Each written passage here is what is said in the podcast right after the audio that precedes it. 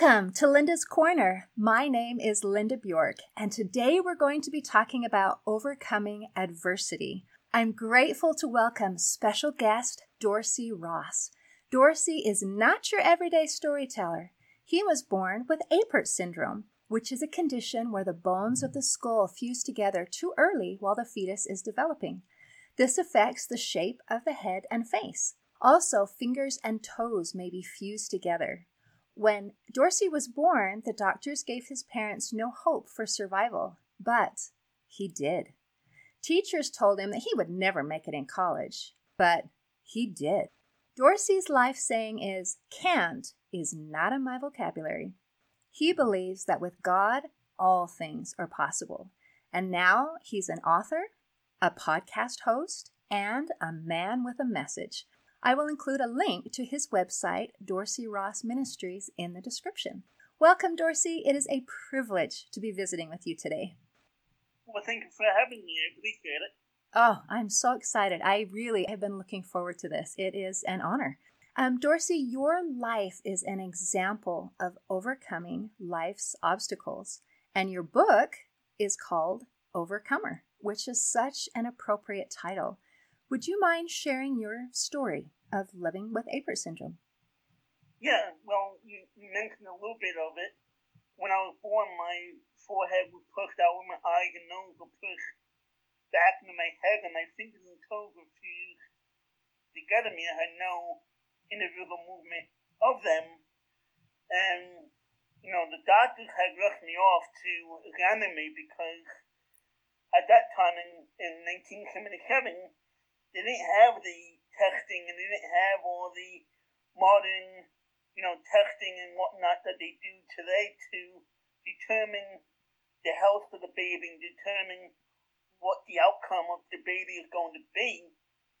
So the doctors, you know, rushed me off to examine me, and you know they came back in later on to talk to my parents, and they said, you know, you know, it doesn't look good for your son. He has no skull opening and no room for his brain to grow, and you know, eventually he'll become brain dead. And we think that the best option for you would be to sign over to put him into a institution and my parents were older in age. And my my mom was forty one. My dad was forty five, and they weren't even expecting to have another baby.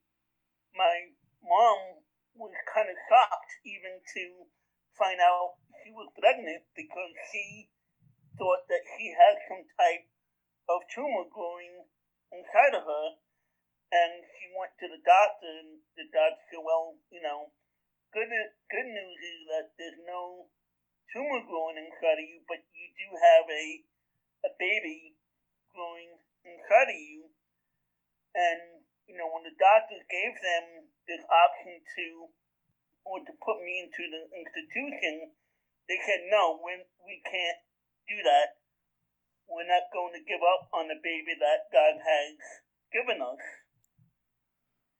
And they decided that they would take me home and see what God was going to do with this baby that God had given them. And at one point in the hospital, there was a nurse in the hospital that had, you know, gave them the idea of taking me to another hospital hospital in New York City called Columbia Presbyterian, and they said, you know, the doctors there doing operation on babies like your son, why don't you take him there and see what, you know, what will happen? So they did, and the doctors there said, well, you know, we can operate on your son. We can, you know, you know, open up his skull and allow, you know, relieve some of the pressure that's going to be on his brain. And, you know, he'll have difficulty he'll have, trials that he'll have to go through, but you know he'll he'll survive. And at six weeks of age, I had my first operation to open the skull and to allow my brain to grow and allow it to function normally. And from about from six weeks to about five years old, I had about ten operations lasting up to ten hours at a time. Wow, ten and hours. Throughout, throughout my life, I had about sixty-eight operations to, you know, reconstruct my face and to, you know, separate my fingers and to do all these things to, you know, help me to look better, but also help me to feel better and to, you know, be more healthy and be more Excellent. I'm so glad your parents made the right choice, and I'm glad that there were something that they could do. So the main concern was that your brain, with it being all fully um, fused together, was that there's no room for the brain to grow. That was the biggest health problem issue. Hey, fascinating. That is that is good to know. And that actually, I, I have lots of questions for you, but one of them is a few years ago, my husband and I got a phone call in the middle of the night. I mean, phone calls in the middle of the night are usually not a good thing. And we learned that my grandson, who was nine months old at the time, was uh, had a seizure, and he was life flighted to Primary Children's Hospital. And they, we didn't think he'd make it through the night, but he did. They did some some brain surgery and relieved the fluid. They found that the problem was um, hydrocephalus, and so it was that there was there was too much fluid and the had no place to drain. And Right, so this. on the brain. hmm So this beautiful little child, um, he had a couple brain surgeries and he survived, but he does have brain damage and his body is is affected, and his body doesn't work very well. And now he's five, and he's starting to recognize that he is different, and it hurts. And um, he's even, I hate to say this, but he's even had suicidal thoughts. So, as you have endured being different. And when I see this beautiful little boy, I see a miracle, and I know how amazing it is that he is alive, and how I'm so proud of every single thing that he can do. When he learned how to walk when he was three, it was just, oh, amazing. It was amazing. So, could you give some advice for someone who is different and overcoming hard things and enduring? I mean, I'm sure the bullying is going to come because Right. kids do that when somebody's different. Yeah, um, it's tough. You know, I got I got bullied. You know, I got called names like monster and and freak, and you know, I had those. You know, I never attempted it, but I had those thoughts of suicide and just ending my life. And you know, I'm a man of faith, and I believe in God, and I felt, you know, like the the enemy telling me, "Hey, you're not going to make it in this world. You're not going to be able to accomplish anything."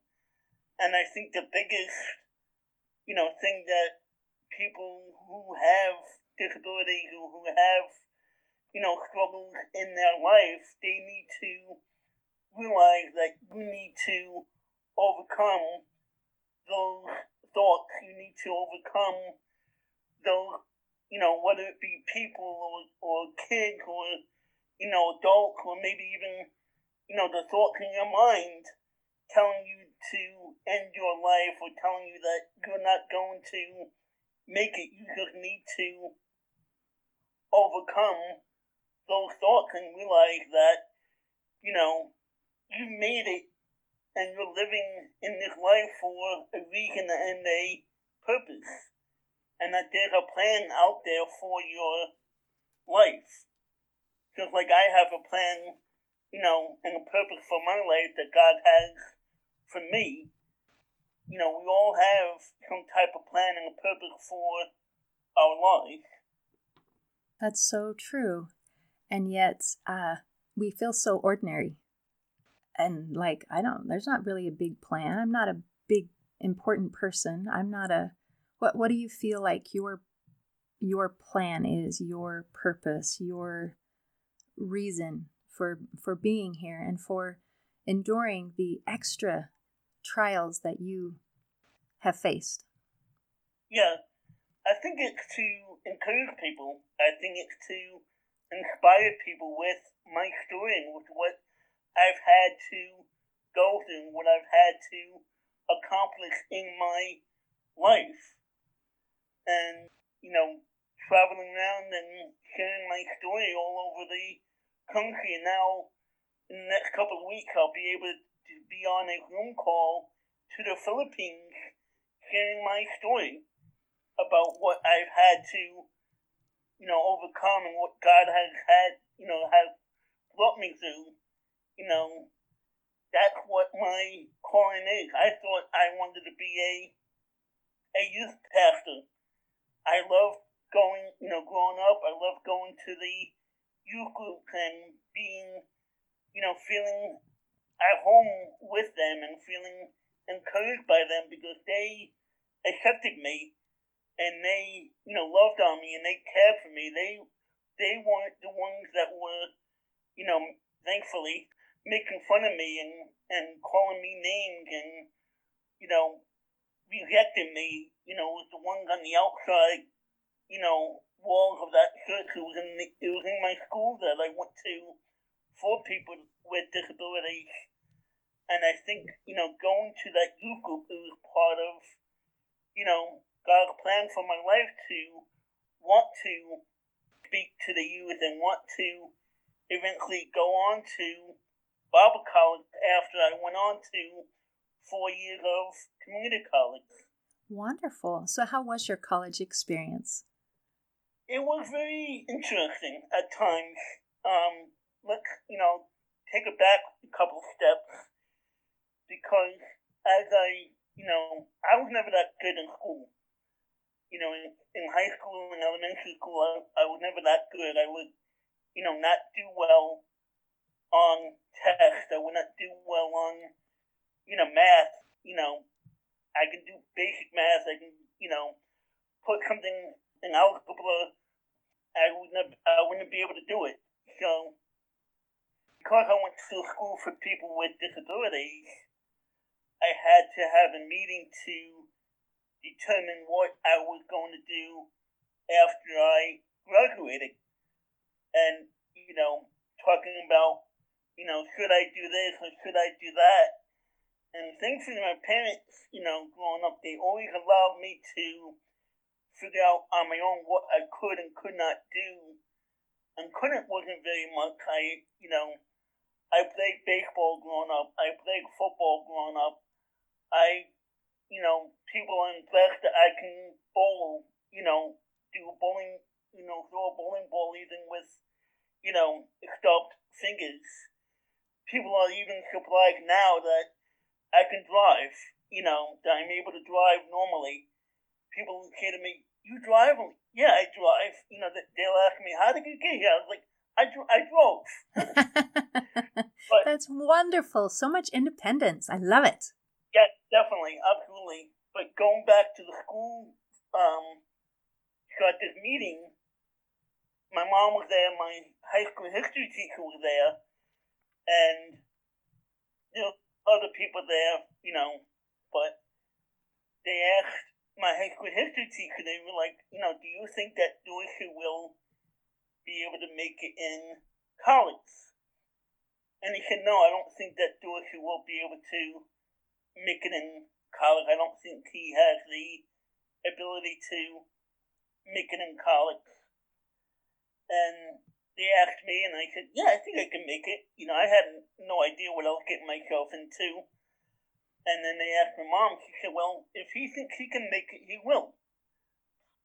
And I I applied for several different colleges, and I decided to go on to Queensborough Community College to get my liberal arts degree. And right before I entered, I went on to the college. I had to. My mom was in the kitchen. I was in the living room. I asked my mom, I said, How long do you think it will take me to finish college? And she said, I don't care if it takes you 10 years as long as you finish. And the first couple of weeks of my college career in community college was very difficult for me. You know, they had, you know, tests and quizzes the first couple of weeks, and, you know, it was very overwhelming for me because I went from a school of, you know, 100 kids or 200 kids and knowing everybody by name, knowing all the, you know, teachers by name. And I was there my whole, from kindergarten to 12th grade, I was in that same school. Oh, interesting. And, then, you know, jumping from that to a co- uh, college, community college of a couple of thousand students where I didn't know anybody was overwhelming. And then I found out that they had a Chi Alpha Christian club at that school. And a Christian club. And I went to that meeting, and from the first time I went to that meeting till four years later when I graduated, I had a peak, I had a comfort, and I felt, you know, like that is where I belonged. I belonged in that school, and I belonged in that in that club, and I, you know, continued to go on to that club until four years later when I decided that I still felt like God had a calling in my life to become a youth pastor and I went on to what is now the University of Valley Forge, which is a Bible college. But in August of 2002, I got a call that my mom had recently had a stroke. Oh dear. And and at the same time I had fallen and on the campus and I had broken my arm. Oh shoot. So I had because of my, the way my arm gone, I can't lift, you know, my arm straight up um, above my head. I had broken it in a way that they had to operate on it to put pins in my arm. Dang it! One more surgery. So my parents came down and stayed with me, and my mom, you know, I think he even had the stroke before that, and you know, four months later on December 7th, 2002, I had a, you know, I was trying to get a hold of my mom on that day and trying to get, you know, and I couldn't get a hold of my mom on that day. And I was trying to get, I was, you know, kind of concerning to me why I couldn't get a hold of her. And I finally got a call from my sister that she had passed away. Oh, I'm so sorry. And I went home, you know, it was the middle of December, you know, couple of weeks, you know, another week or two, it would have been final week, or might have been even been final week that that week. I went home, you know, went to the funeral and everything, and I even came back that same semester to do my uh, do my finals, to do, you know, finish up that semester. And I knew that my mom wouldn't have wanted me to to quit. I knew that my mom wouldn't have wanted me to give up. And I went back that same semester, went back that same, that January of 2003, went back, you know, August of 2003, went back August of 2004, and on May 5th, 2005, I was able to, you know, cross the stage to receive my bachelor's arts degree in youth ministry. Oh, congratulations. Thank you. And your mother sounds amazing. she is. And my dad my dad is as well. Wonderful. Very supportive, very encouraging. Even even on the other side, she is still encouraging you. And that is right. beautiful. Beautiful. So, what are some of your greatest accomplishments that you feel like your wonderful, happy things that you have been able to do? Oh, it's definitely the, you know, crossing the stage to receive my bachelor's art degree. You know, you know, getting not only not only two degrees, I actually got another one, another associate's degree while I was in Bible college because they said, you know, I wasn't doing well in Bible college, you know, still struggling with certain classes and certain tests. And they said, look, you know, you may not make it. You know, you may, you know, fail and you may not make it. Why don't you get an associate's degree? So I did. And, and then they said, you know, at least if you don't make it, at least you'll have something to fall back on. So I got now I got two associate's degrees and one bachelor's degree, and you know the other one is doing you know what I'm doing is you know traveling around, you know sharing my story all over the country. Oh, that's fantastic. And I think the education that you have learned in the school of life has even been better than in the schools with those degrees that you can hang on your wall. That's a beautiful thing. Right. So, what are some of your goals in life? Um, I think one of my goals, was, I don't know if it's really a goal, but one of my hoping what will happen is to hopefully get married at some point. You know, to find a wife and to find that what woman that will will love me no matter what, will love me for who I am on the inside and who I am on the outside as well. That would be lovely. Are you doing dating at all? Are you doing online dating or?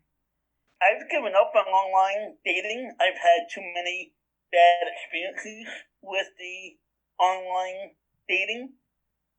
So I've just, you know, given up on that. I'm just hoping to, you know, maybe meet somebody, you know, when I'm traveling or meet somebody you know, in the good.